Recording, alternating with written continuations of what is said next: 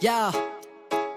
Sick of having to explain myself. They wanna know the history, the pain might help. They're making me wild, need to restrain myself. If I were you, I would educate myself. Oh no. They want me to hate myself, degrade, dismiss, and erase myself. They said Australia and America's not the same. I say David Dungay, they don't even know the name. That's bullshit. Right to your member, tell them what's happening. You gotta challenge the white settler narrative. Got a lot of books that call us nomadic savages. Maybe that's a connection to them attacking us. Government thinking up any other solution. But truth leads to treaty and revolution. Killers acquitted, your silence is killing. Give us your platform so your people can listen. First came the massacres, then came the mission. Then stole the children, then filled the prison. No wonder our people do not trust the system. Over 400, not one conviction. Shame. Καλώς ήρθατε στα μαθήματα αναπνοής με το Χαράλαμπο Πουλόπουλο. Μια εκπομπή που εκπέμπει από το Beton 7 Art Radio στο διαδίκτυο και τη συχνότητα του ράδιο παρατηρητή στα 94 FM στη Θράκη.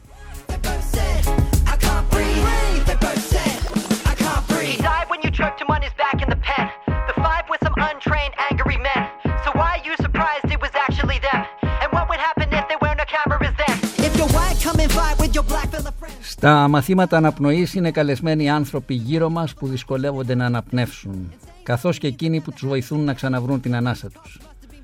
Δίνει βήμα να ακουστούν οι φωνές εκείνων στους οποίους η καταπίεση, η βία και η απόρριψη στερούν το οξυγόνο.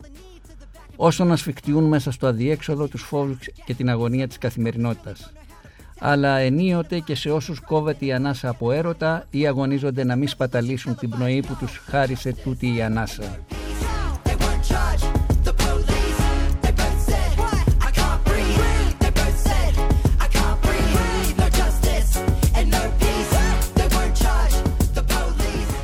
Στον ήχο μαζί μας ο Λουκάς Δημητρέλος. Γράψτε στο chat της εκπομπής τις ερωτήσεις και τα σχόλιά σας. Σήμερα μια ενδιαφέρουσα συζήτηση με την νεογνωλογό παιδίατρο Αγγελική Νίκα, προστατεύοντας τη ζωή σε συνθήκες κρίσης.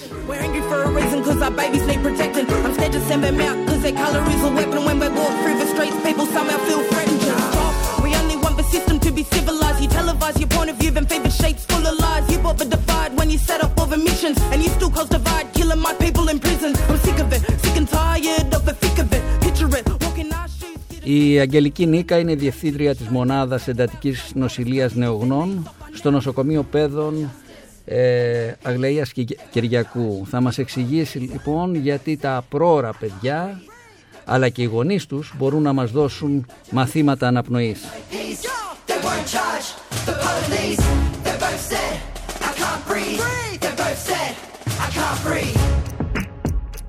Come on, man. You, you, y'all know what time it is. That's why you out here. Well, I really appreciate you giving your perspective, mate, because people in Australia don't have the understanding of the, the history of boys. Αγγελική, καλώς ήρθες. Να σε λέω Αγγελική ή να σε λέω Γκέλη. Γιατί εμένα με λένε Χαράλαμπο, όπως ξέρεις, και με φωνάζουν Μπάμπι. Ε, και εμένα με λένε Αγγελική, άλλοι με φωνάζουν Αγγελική, άλλοι Γκέλη. Θα σε λέω Γκέλη. Λοιπόν. Θα σε λέω Γκέλη, λοιπόν. Καλώς ήρθες να πω δύο λόγια για σένα. Mm-hmm. Πέρα από το ότι είσαι ε, παιδίατρος και νεογνολόγος με, με σπουδές στην Ιταλία, με εξειδίκευση σε Ελλάδα και σε Αγγλία, είσαι σε αυτή τη μονάδα, σε μια πολύ κρίσιμη μονάδα, ε, από το 1993 που έκανες ειδικότητα και ουσιαστικά 20 χρόνια ως μόνιμο προσωπικό σε διάφορα επίπεδα, ως επιμελήτρια και τώρα ως διευθύντρια. Οπότε θα έχουμε πολλά να πούμε. Καλώς ήρθες Γκέλη. Καλώς σας βρήκα. είσαι σε δύσκολη περίοδο και ενώ είσαι σε δύσκολη περίοδο με την έννοια του ότι είναι μια δύσκολη περίοδος για, όλη την Ελλάδα. Για πες μου, αυτή η περίοδος, η περίοδος των περιοριστικών μέτρων σας έχει επηρεάσει σας καθόλου στη μονάδα σας; Ε, θα ήταν ψέμα να πω ότι δεν μας έχει επηρεάσει, αν και ε, στη μονάδα μας δεν, ε, και όχι μόνο στη μονάδα μας, γενικώ τα νεογέννητα ε, δεν έχουν επηρεαστεί ιδιαίτερα από την πανδημία μπορούμε να πούμε γιατί είναι πολύ μικρά τα ποσοστά νόσησης ή, ή βαριάς νόσης σε αυτήν την ηλικία. να πω ότι έχουμε συνηθίσει να ζούμε αυτή τη δυσκολία γιατί η δουλειά μας έχει να κάνει με εντατική Ε, μπορεί ο περισσότερος κόσμος αυτή τη στιγμή να ήρθε αντιμέτωπος με το φόβο του θανάτου, αλλά για τον πληθυσμό των δικών μας παιδιών και των οικογενειών τους, αυτός είναι υπαρκτός και ήταν υπαρκτός και είναι πάντα. Γιατί όταν ένα παιδί εισάγεται σε μία μονάδα εντατικής, ε, αυτό αντιμετωπίζει. Αυτό δεν έχει, να, δεν έχει αλλάξει με την πανδημία μας. Η πανδημία, τα νούμερα της πανδημίας δεν ε, είναι αντίστοιχα στον νεογνικό πληθυσμό. Αλλά οι, τα, οι συγγενείς ανομαλίες, τα, παιδί, τα πρόωρα παιδιά, δεν είναι μόνο τα πρόωρα, είναι και τα τελειόμενα παιδιά με προβλήματα που χρειάζονται εισαγωγή σε μονάδα εντατικής. Μονάδα εντατικής σημαίνει χρειάζεσαι μια α, ιδιαίτερη φροντίδα. Ε, μονάδα εντατικής για τον γονιό σημαίνει ε, ότι είναι προετοίμαστος. Γιατί δεν νομίζω ότι υπάρχει γονιός που ξεκινάει και σκέφτεται ότι όταν το παιδί μου γεννηθεί δεν θα το δω και θα μπει σε εντατική. Έτσι είναι και έχει σε αυτή τη μονάδα διαφορετικές εικόνες και διαφορετικά βιώματα και εμπειρίες και το παιδί και οι γονείς από ό,τι καταλαβαίνω έτσι δεν είναι. Ε, το παιδί, οι γονείς, ε, η οικογένεια στο σύνολό της γιατί ε, νομίζω ότι ένα είναι πολύ λάθος να διαχωρίζουμε τον, το, το, το, το, παιδί. Το παιδί είναι, είναι μέρος της οικογένειας. Και το προσωπικό βέβαια, έτσι, γιατί είναι, είμαστε και εμείς που δεν είμαστε με τα, με, με, είναι, είμαστε η ευρύτερη οικογένεια του παιδιού. Έτσι. Είσαστε πολύ κοντά από τις πρώτες στιγμές κατά κάποιο τρόπο της ζωής του παιδιού ε, στον κίνδυνο. Δηλαδή, για να έρθει ένα παιδί σε εσάς, είναι σε μια κατάσταση κρίσης, βρίσκεται σε, βρίσκεται σε κίνδυνο, βρίσκεται σε κίνδυνο η υγεία του.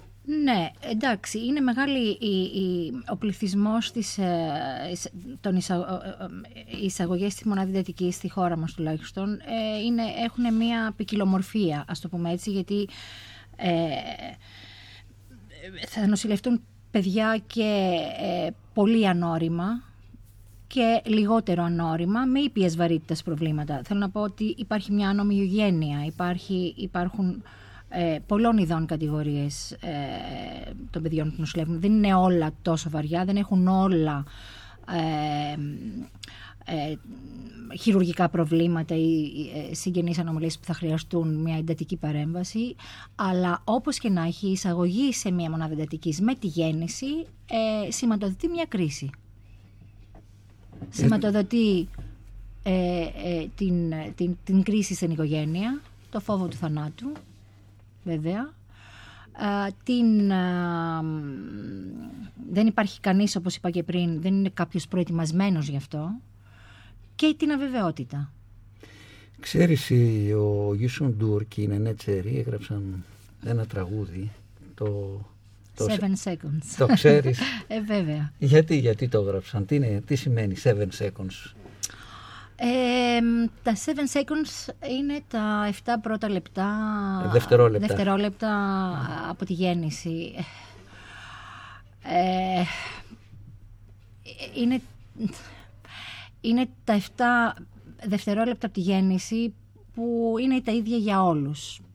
Ε, για όλα τα παιδιά που δεν έχουν καμία έννοια Κάπως έτσι φαντάζομαι το ε, είχε συλληφθεί αυτή. Έτσι είναι, δεν ξέρουν τι χρώμα έχουν, δεν σε ποια οικογένεια, έχουν, Δεν ξέρουν σε τι οικογένεια θα είναι, δεν ξέρουν τι θα, δεν, πώς θα μεγαλώσουν και είναι ε, ουσιαστικά σηματοδοτεί την, τον δεσμό και την σχέση με τον γονιό φαντάζομαι ε, τα πρώτα αυτά λεπτά, την ανάγκη της... Ε,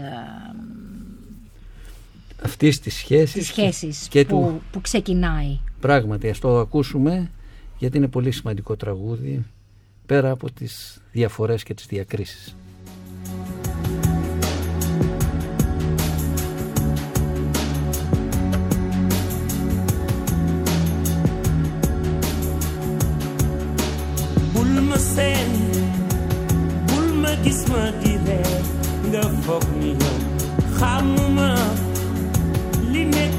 sama suuf ak sigil bëgguma ku ma xool dal diine yow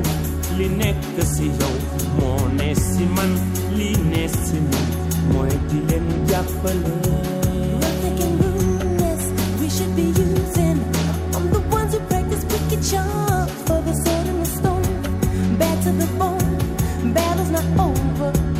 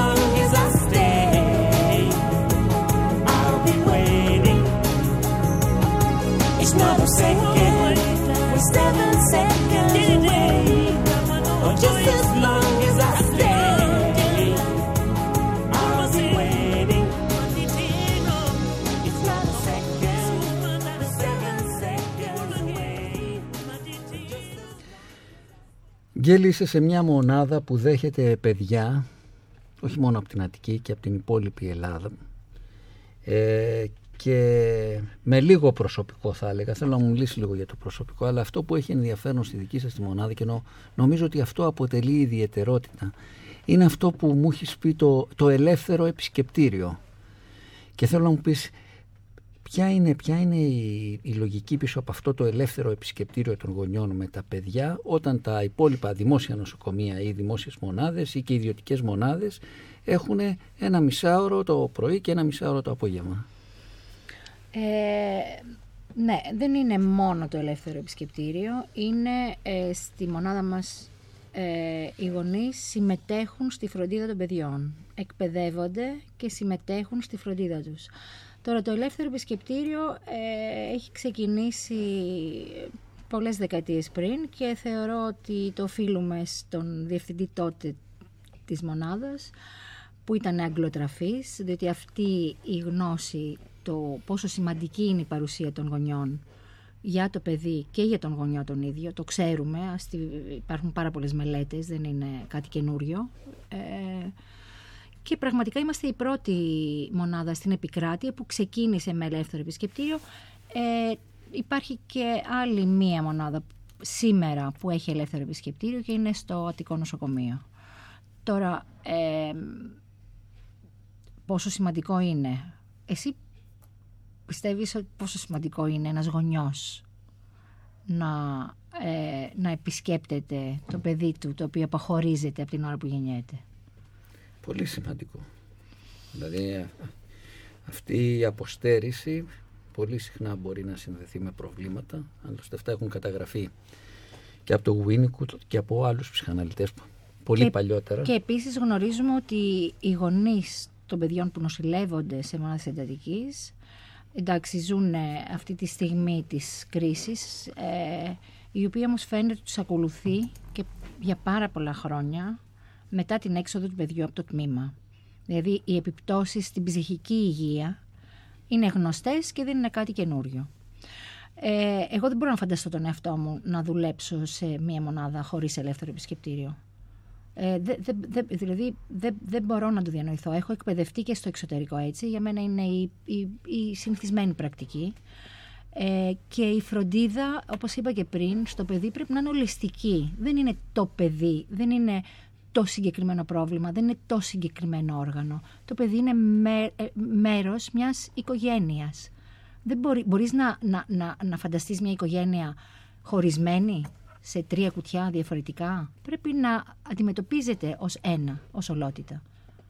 Έτσι είναι. Ακόμα και στον τομέα αντιμετώπισης των εξαρτήσεων που έρχονται έφηβοι ή ενήλικες.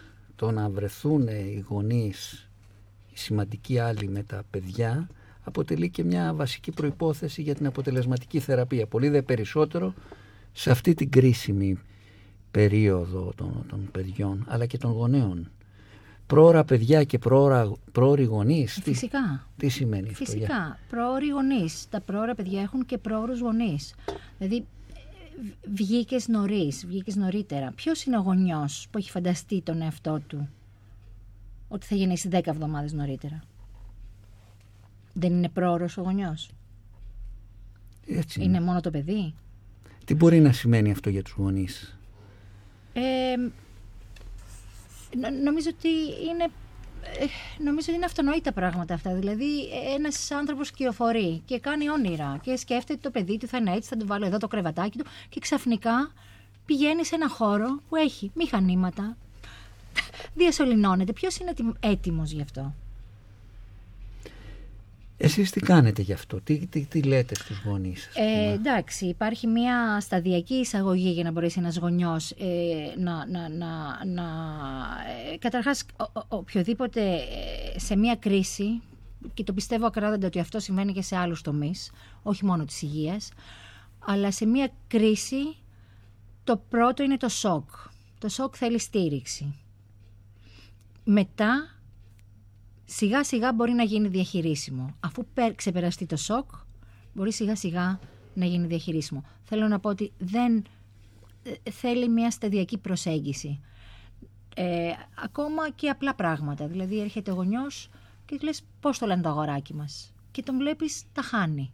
Γιατί ξαφνικά το όνομα του παιδιού του, το παιδί του, αποκτά μια υπόσταση και γίνεται ο Γιάννης ή η Βαλέρια ή δεν είναι το Υπάρχουν τρόποι, υπάρχουν, υπάρχουν, ε, υπάρχουν πολλοί τρόποι, αλλά πιστεύω ότι αυτό πρέπει να βγαίνει και από μέσα σου.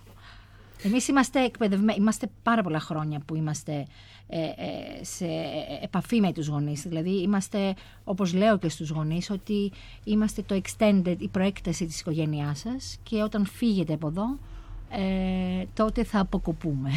Μέχρι τότε είμαστε μια οικογένεια. Νομίζω ότι αυτό που είπες είναι πολύ σημαντικό. Δηλαδή, το ότι αυτό που προσπαθείτε να κάνετε είναι σχέση με τους γονείς και με τα παιδιά. Δηλαδή το να δημιουργηθεί πέρα από την ιατρική φροντίδα, την νοσηλεία και μια σχέση.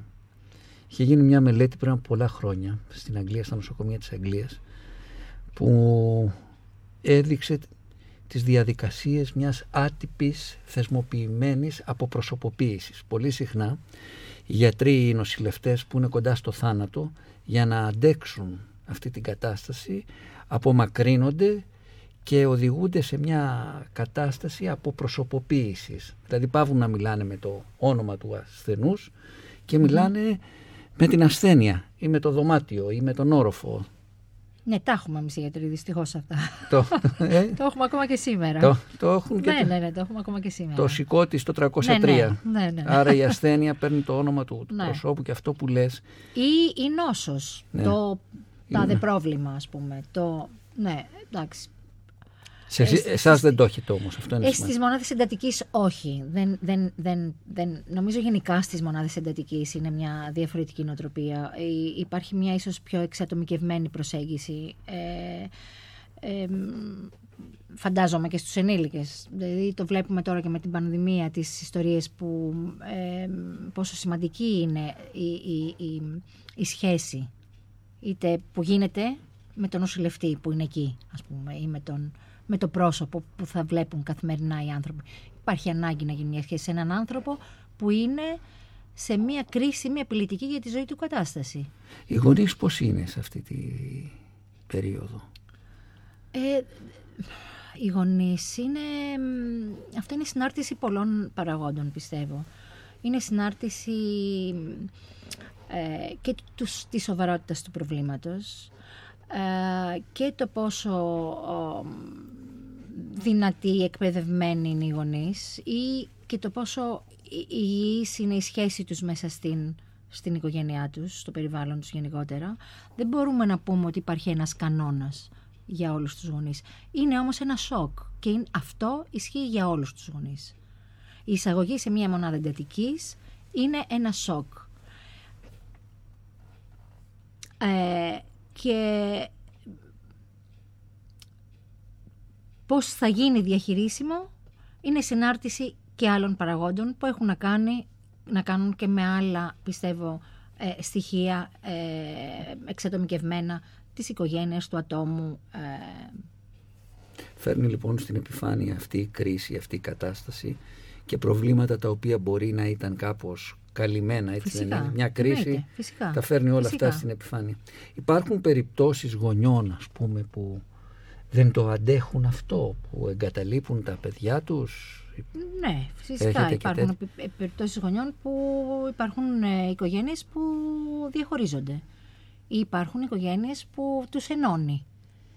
Όπως γίνεται στη ζωή νομίζω άλλωστε. Ε, στη- σε μια δύσκολη στιγμή, ε, μ, ε, κάθε δύσκολη στιγμή είναι και μια δοκιμασία. Δεν μου λες, Δεν υπάρχει, είναι.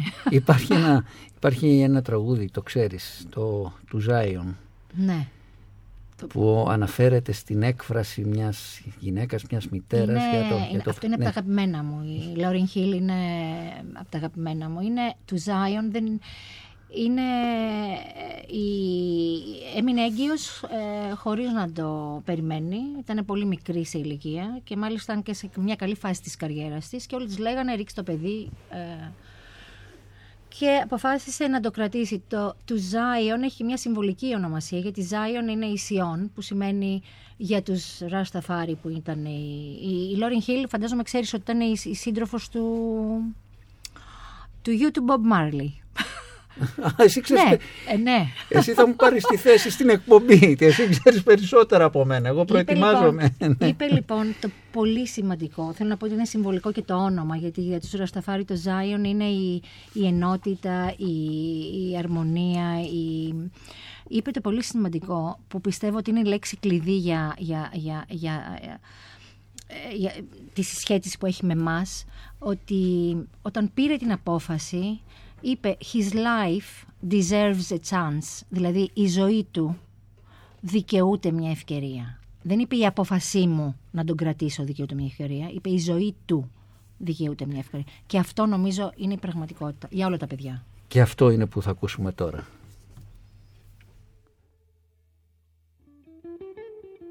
One day, I'm gonna understand.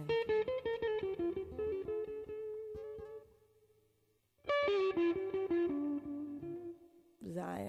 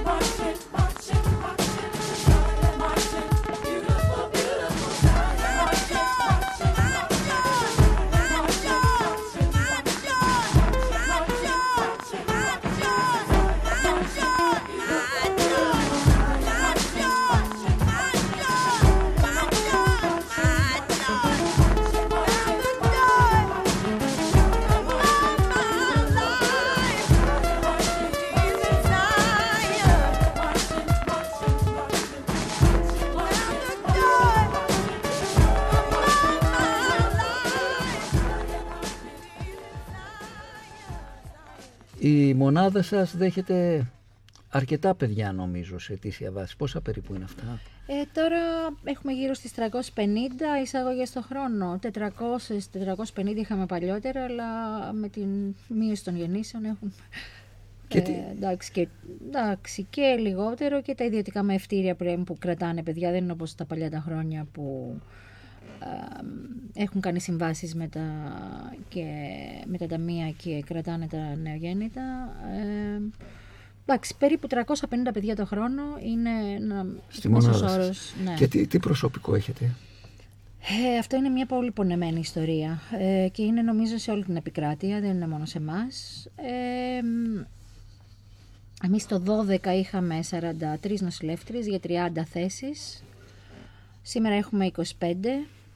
Έχουμε μειώσει τις θέσεις μας το 15 και το 17 λόγω υποστελέχωσης και δύο επιδημιών που είχαμε με πολυανθεκτικά μικρόβια και δεν έχουμε καταφέρει να τις ανακτήσουμε και έχουμε αυτή τη στιγμή από πόσο της εκατό είναι αυτό, από 43 στο 25 είναι μια μείωση σημαντική δεν είναι; Ποια είναι η σχέση προσωπικού ας πούμε των Ποια, συλλεκτριών. ποια θα έπρεπε να είναι ή, θα, ή ποια είναι; Και τα δύο. Πες μου και τα δύο. Ε, στη χώρα μας ή στην, στο εξωτερικό; και, πάλι, και πάλι και στα δύο.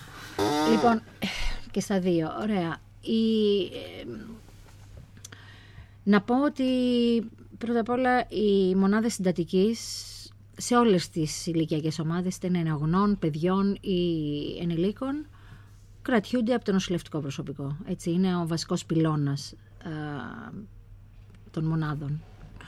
Η αναλογία είναι η ίδια και στις τρεις ηλικιακές ομάδες και είναι ένα προς ένα σε παιδιά εντατικής, ένα προς, μία νοσηλεύτρια προς δύο ή τρία παιδιά αυξημένης φροντίδας και προς τέσσερα με απλή νοσηλείας. Ε, καλά, αυτό δεν συμβαίνει. Δεν τηρείται σε καμία εντατική μονάδα νεογνών στη χώρα μας. Πιστεύω πουθενά. Εσείς τι έχετε, τι σχέση έχετε; Εμείς το, το, το, βράδυ, τη νύχτα, Ναι. μπορεί να είναι μία νοσηλεύτρια οχτώ παιδιά εντατικής. Έχουμε τρει, τρεις νοσηλεύτριες, έχουμε πληρότητα σε θέσεις εντατικής και ΜΑΦ περίπου 80%, ε, γιατί τώρα και με τον COVID δεν έχουμε πολλές εισαγωγές απλής νοσηλείας, παιδιά, ε, ή φροντίζουμε να διακινούνται γρήγορα και το ελεύθερο επισκεπτήριο και οι, οι, οι,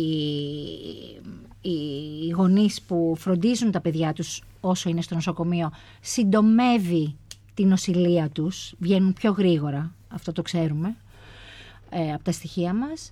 Ε, ένα προς 8.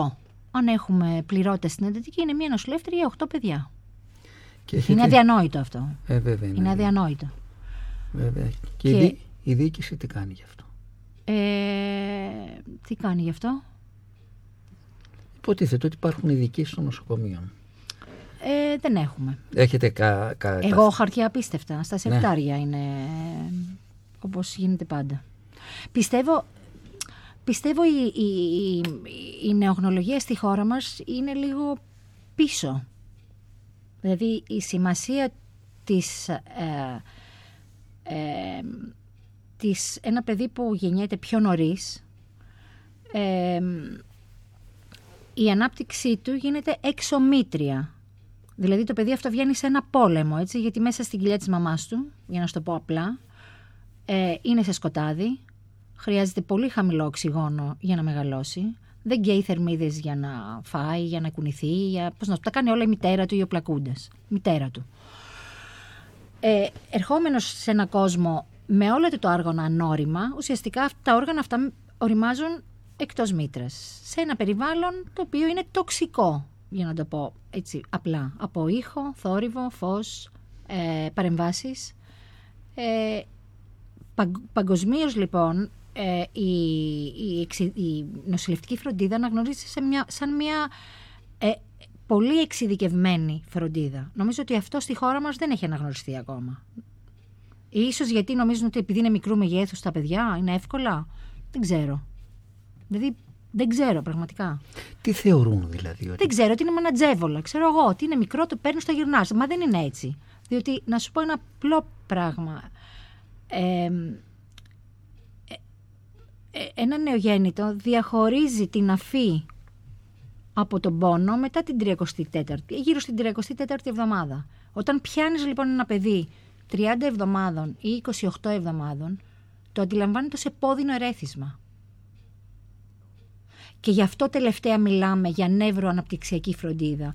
Μιλάμε ότι οι γονείς πρέπει να έχουν επαφή δέρμα με δέρμα για να παίρνουν κάποια αισθητηριακά ερεθίσματα τα οποία είναι ωφέλιμα για να μπορεί το παιδί στο περιβάλλον το τοξικό που είναι να μπορέσει να α, έχει μία ε, φροντίδα που θα το βοηθήσει να αναπτυχθεί πιο ομαλά ομαλά. τέλος πάντων.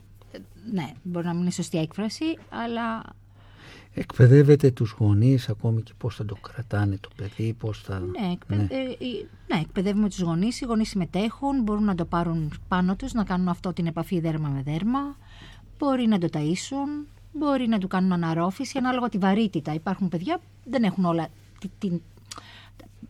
Υπάρχουν παιδιά με κάποια συγκεκριμένα προβλήματα. Μπορεί να έχουν τραχιοστομία, να έχουν κάποιε τομίε. Εκπαιδεύονται να αλλάζουν τη στομία, να κάνουν αναρροφήσεις, ναι. και να τα κοιμήσουν. Με ένα... Και να τα κοιμήσουν, τα να, κι- τους τραγουδήσουν, να γιατί τους- είναι πολύ σημαντικό η μητέρα να μιλάει στο παιδί, ακόμα και όσο μικρό κι αν είναι.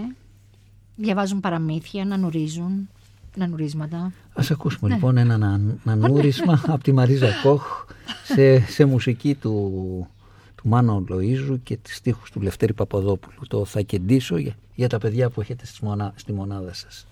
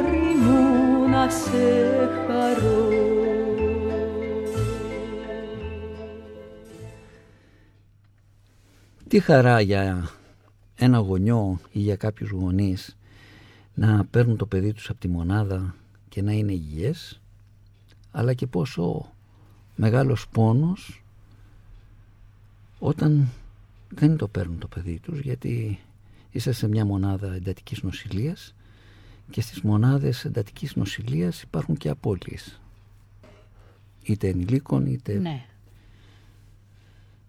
τι, τι συμβαίνει στη δική σας τη μονάδα, πώς το διαχειρίζεστε εσείς οι γονείς; Ε, η, η απώλεια είναι κάτι πρώτα απ' όλα που οι περισσότεροι γονείς όταν έρχονται στη μονάδα είναι το πρώτο πράγμα που, που έχουν στο μυαλό τους. Στο δρόμο, στη διαδρομή ε, ε, η- η- σ- δεν μπορώ να μιλήσω γενικά για το τι συμβαίνει, γιατί ε, αυτό θα εξατομικευτεί ανάλογα με τη βαρύτητα των προβλημάτων, αλλά είναι κάτι που σταδιακά είμαστε φροντίζουμε να είμαστε δίπλα στους γονείς, ε, φροντίζουμε να τους ενθαρρύνουμε να, ε, δε, να, να, δε, να δεθούν με το παιδί τους, γιατί η απώλεια είναι μια απώλεια α, ζωής, αλλά η απώλεια, ε, δε, το παιδί αυτό θα υπάρχει πάντα στη ζωή τους. Νομίζω πως συμβαίνει σε όλους μας να χάνουμε έναν άνθρωπο. Ε, είναι η φυσική παρουσία που λείπει. Η απώλεια δεν θα φύγει από τον... Ε, το παιδί θα υπάρχει πάντα στην καρδιά τους. Και αυτό που προσπαθούμε να φέρουμε τους γονείς κοντά για να μπορέσουν να πάνε τη ζωή τους παρακάτω. Γιατί πιστεύω είναι ένα πολύ σημαντικό βήμα. Να μπορέσεις να α, θρηνήσεις για να μπορέσεις να προχωρήσεις. Ε, οπότε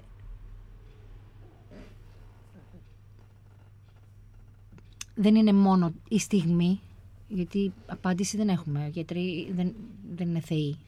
Δεν, είναι, δεν έχουμε απάντηση σε όλα τα πράγματα. Γιατί εγώ και όχι κάτι άλλο, γιατί εδώ, γιατί εκεί. Εσείς, εσείς πώς το βιώνετε αυτό; Δηλαδή, και οι γιατροί, οι νοσηλευτές... Είναι γιατί... απώλεια και για μας. Εννοείται. Είναι απώλεια και για μας. Ε,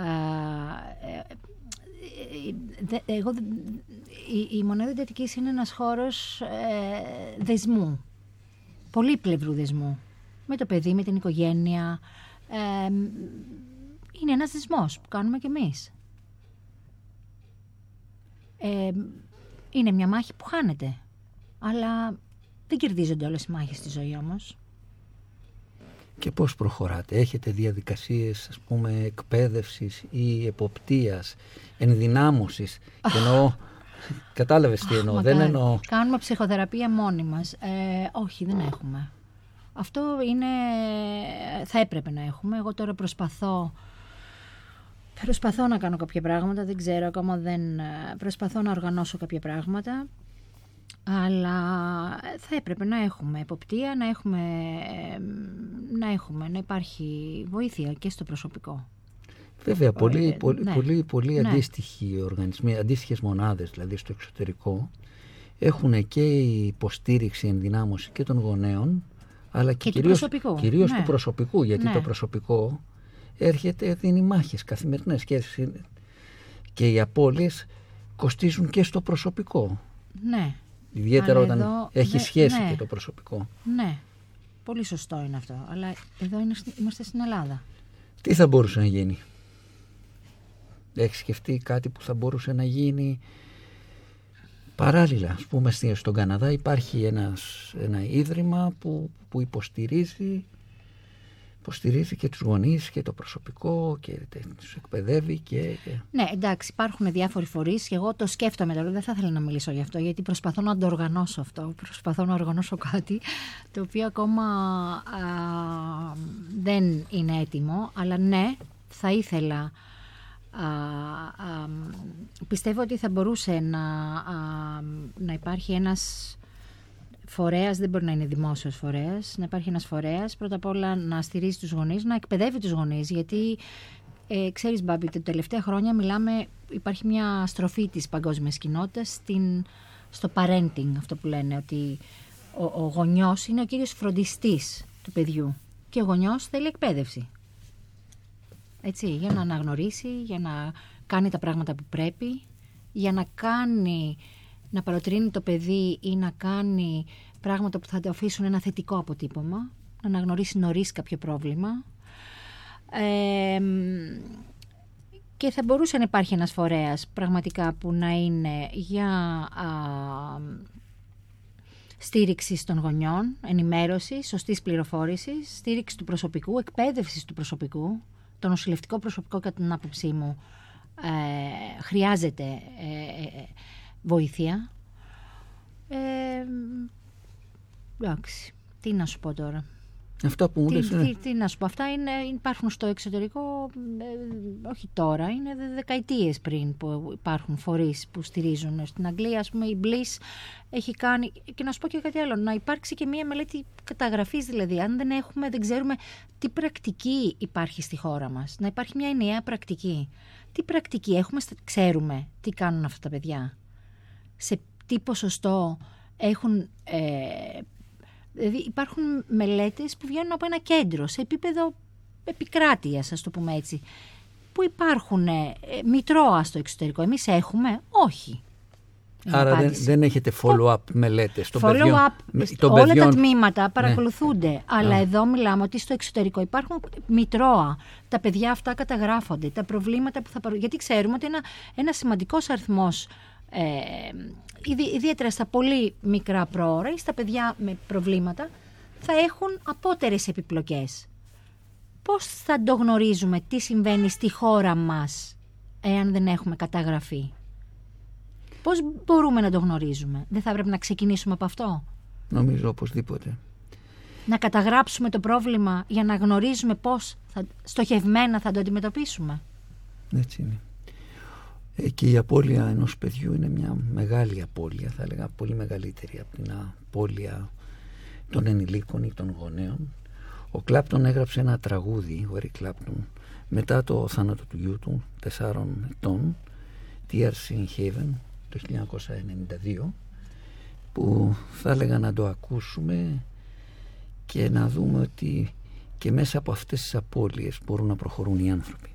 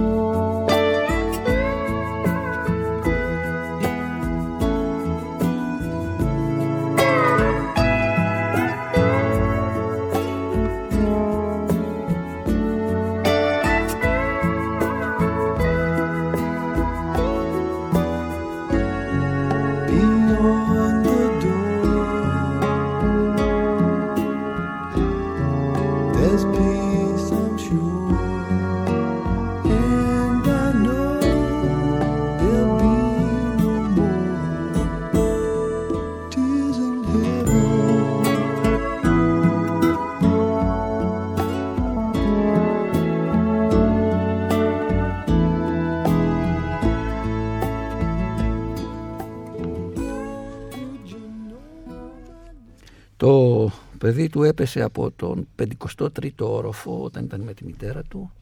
Δεν το είδε ο Κλάπτον, δεν ξέρω αν ασχολιόταν με το παιδί του.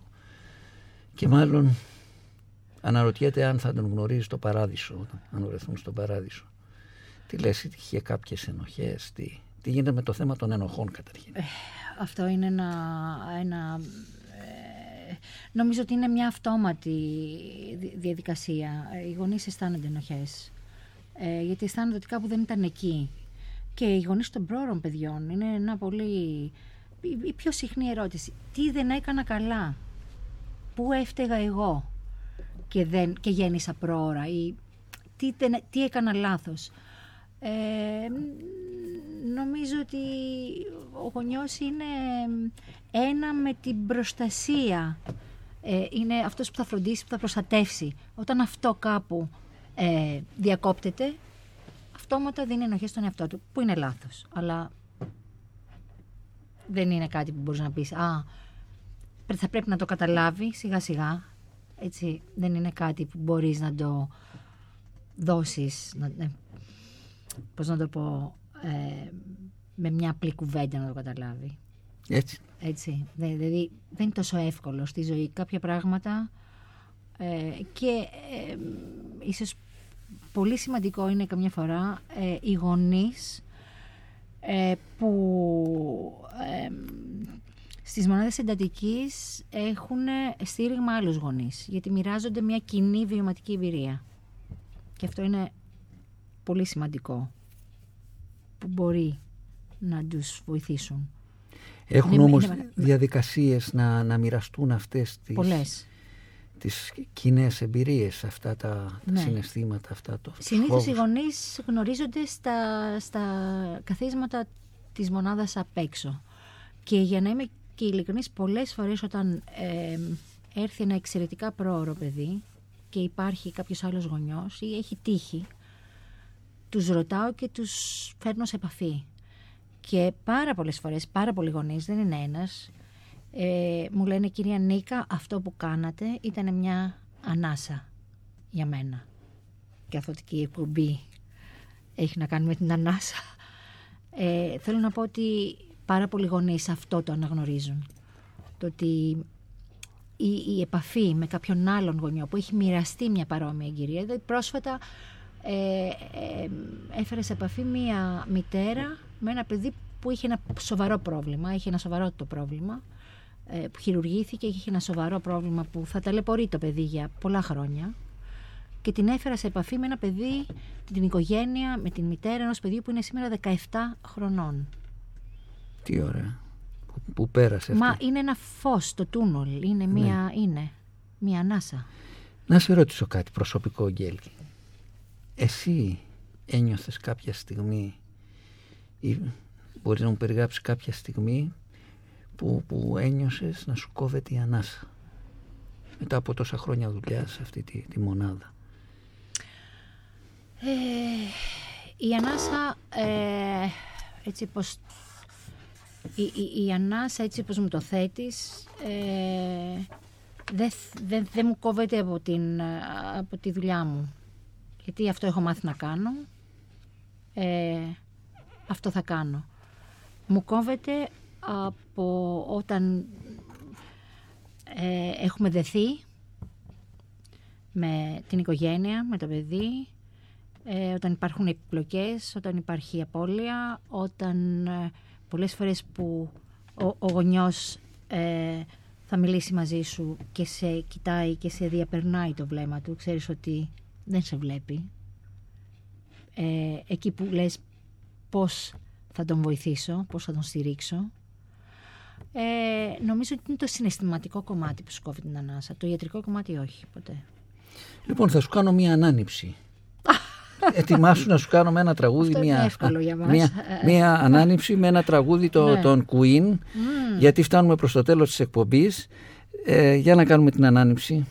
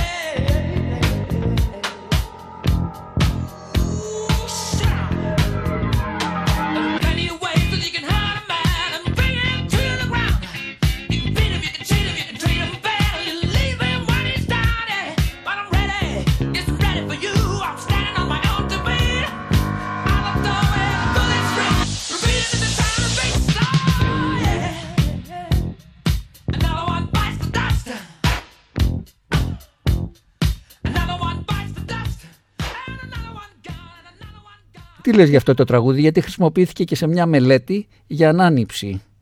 Εδώ έχουμε το, το παράδοξο λίγο. Ε, για... Τώρα τι να πω εδώ. Δηλαδή, Another One Bites the Dust. ε, Λατρεμένη η Queen, τον Ναι. λατρεύω τον, ε, το Freddy.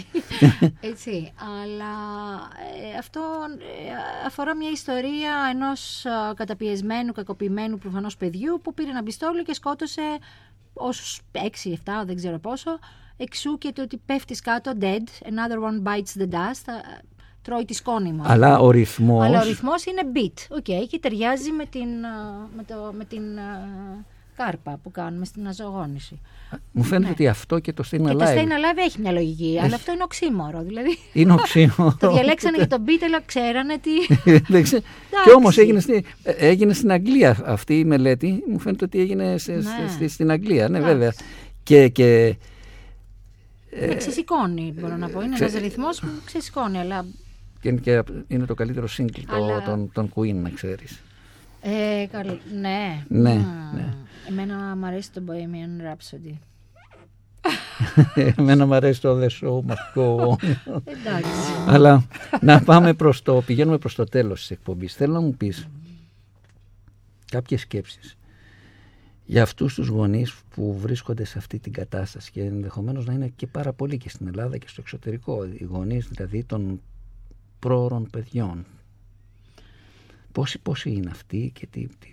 Ε, οι πρόορες γεννήσεις είναι ε, περίπου ένα 10% των γεννήσεων. 10 στην Ελλάδα το, από τα στα, ε, στοιχεία του 18 νομίζω ήταν στις 86.000 γεννήσεις. Περισσότερο από 10, 10.500 παιδιά ήταν πρόωρα. Βέβαια αυτό τα πρόωρα σήμερα ε, ε, έχουν αλλάξει τα πράγματα. Δεν είναι όπως όταν ήταν δεκαετίες πριν. Τα περισσότερα παιδιά, στη συντριπτική τους πλειοψηφία, ε, ε, έχουν μια ε, κανονική ζωή όπως όλα τα παιδιά. Ε, δεν, ε, δεν είναι πως ήταν ε, τη δεκαετία του 50, του 60 που δεν γνωρίζαμε, που τα παιδιά σήμερα ε, υποστηρίζονται, τε- η, η τεχνολογία είναι διαφορετική, ε, υπάρχει περιγεννητική φροντίδα που έχει βελτιωθεί, οπότε θέλω να πω ότι ε, σίγουρα θα υπάρχει το άγχος πάντα, αλλά υπάρχει ένα φως ότι ε, αυτά τα παιδιά που είναι πολλά, δεν είναι λίγα, ε, θα έχουν μια ζωή όπως και τα άλλα παιδιά. Δηλαδή, ε, τι, τι, Αυτό είναι πολύ αισιόδοξο. Εν- Ναι, είναι πολύ αισιόδοξο γιατί σκέψου ότι όταν ένα παιδί βρίσκεται σε ένα νοσοκομείο, σε ένα ιδιωτικό ή δημόσιο, δεν έχει σημασία. Τα δημόσια σηκώνουν το μεγάλο βάρος πολλές φορές και τη μεγάλη ευθύνη. Ε, το ότι βγαίνουν και συνεχίζουν τη ζωή τους και αναπτύσσονται κανονικά. Οι γονείς βιώνουν ένα τόσο μεγάλο φόβο ε, εκείνη την περίοδο. Την περίοδο δηλαδή που βρίσκονται τα παιδιά. Ναι, γι' αυτό, γι αυτό ε, όπως έλεγα πριν, είναι πολύ σημαντική η στήριξη των γονιών. Εδώ, ε, ε, εμείς τώρα έχουμε στη μονάδα ένα παιδί, το οποίο είναι ένα παιδάκι που δεν, έ- δεν έχει επιπλοκές. Η, η μητέρα του όμως έχει γεννήσει δύο πρόωρα παιδιά πριν από 8 χρόνια και έχει τέτοιο άγχος που συνειδητοποιείς ότι η μητέρα θέλει βοήθεια. Θέλει βοήθεια η μητέρα, διότι δεν μπορεί να αποβάλει την εμπειρία που έχει βιώσει πριν από 10 χρόνια. Ε, βέβαια, γιατί έρχεται στην επιφάνεια το Έτσι. μετατραυματικό άγχος, Ναι. γιατί είχε Ε, βιώσει βέβαια. κάποιο φόβο, κάποιο άγχος εκείνη Αλλά- την περίοδο. Εντάξει, είναι και πολύ όμορφο να βλέπεις τα παιδιά και τους γονείς που έρχονται μετά από πάρα πολλά χρόνια. Ε, πάρα Ακόμα και τα πολύ μικρά. Πρέπει να πολύ είναι πολύ, ανώριμα. πολύ, πρέπει να Ναι. είναι πολύ, πολύ, Τα- πολύ ωραίο για σας. Δεν μου λες μουσική έχετε σκεφτεί να βάλετε στη μονάδα. Ναι, κάποιες έχουμε μονάδες, ραδιόφωνα, βέβαια. κάποιες Ε, ναι. μονάδες Τώρα- βάζουν κλασική μουσική. Τώρα έβαλες ένα θέμα. Βάζουν Ναι. κλασική μουσική. Εγώ βέβαια μπαίνω μέσα γιατί καμιά φορά ακούω και κάτι, ξέρεις, Λαϊκά. λε- λαϊκά Μη και μου τα, πεις. πα- ναι, ναι, και τα παγορεύω και λέω τα παιδιά πρέπει να ακούνε μόνο κλασική. Οπότε με το που μπαίνω στη μονάδα κλείνουν τα ραδιόφωνα όλοι. και πολύ καλά κάνανε. Ε, κάνουμε και μ, κάνουμε μουσικοθεραπεία προ-COVID. Έχουμε άνθρωπο που έρχεται μία φορά τη βδομάδα και παίζει μουσική. Και μάλιστα και ο κύριος Καβάκος έχει παίξει βιολί στη μονάδα μας. Ω, πολύ, έχει ωραία. δώσει συναυλία στα πρόωρα. πολύ ωραία. Σε... Πολύ ωραία. Σε ευχαριστώ πάρα πολύ Γκέλη που ήσουν μαζί μας σήμερα. Σου εύχομαι τα καλύτερα να, να, να μπορέσουν να γίνουν όλα αυτά που σχεδιάζεις, που σκέφτεσαι, να είσαι δυνατή για να αντιμετωπίσεις αυτές τις δυσκολίες και να ξανάρθεις μετά από ένα χρόνο να μου πεις να, τις αλλαγές, τις μεγάλες αλλαγές που, που Μακάρι, έγιναν. μακάρι. Και εγώ λοιπόν να κλείσω με ένα θετικό μήνυμα και αυτό που λέγαμε για το τραγούδι της Λόριν Χίλ που έβαλες προηγουμένως ότι η κάθε ζωή δικαιούται ε, την ευκαιρία της και αυτή πρέπει να τη δίνουμε με τον καλύτερο τρόπο. Και εγώ θα σου αφιερώσω και στα παιδιά της μονάδας ε, έναν ανούρισμα του Μπραμς Ωραία. Οπότε μπορείς να το αξιοποιήσεις κιόλας κλείνοντας την εκπομπή. Να είστε καλά, θα τα πούμε την άλλη εβδομάδα. Ευχαριστώ πολύ. Και εμείς ευχαριστούμε πολύ.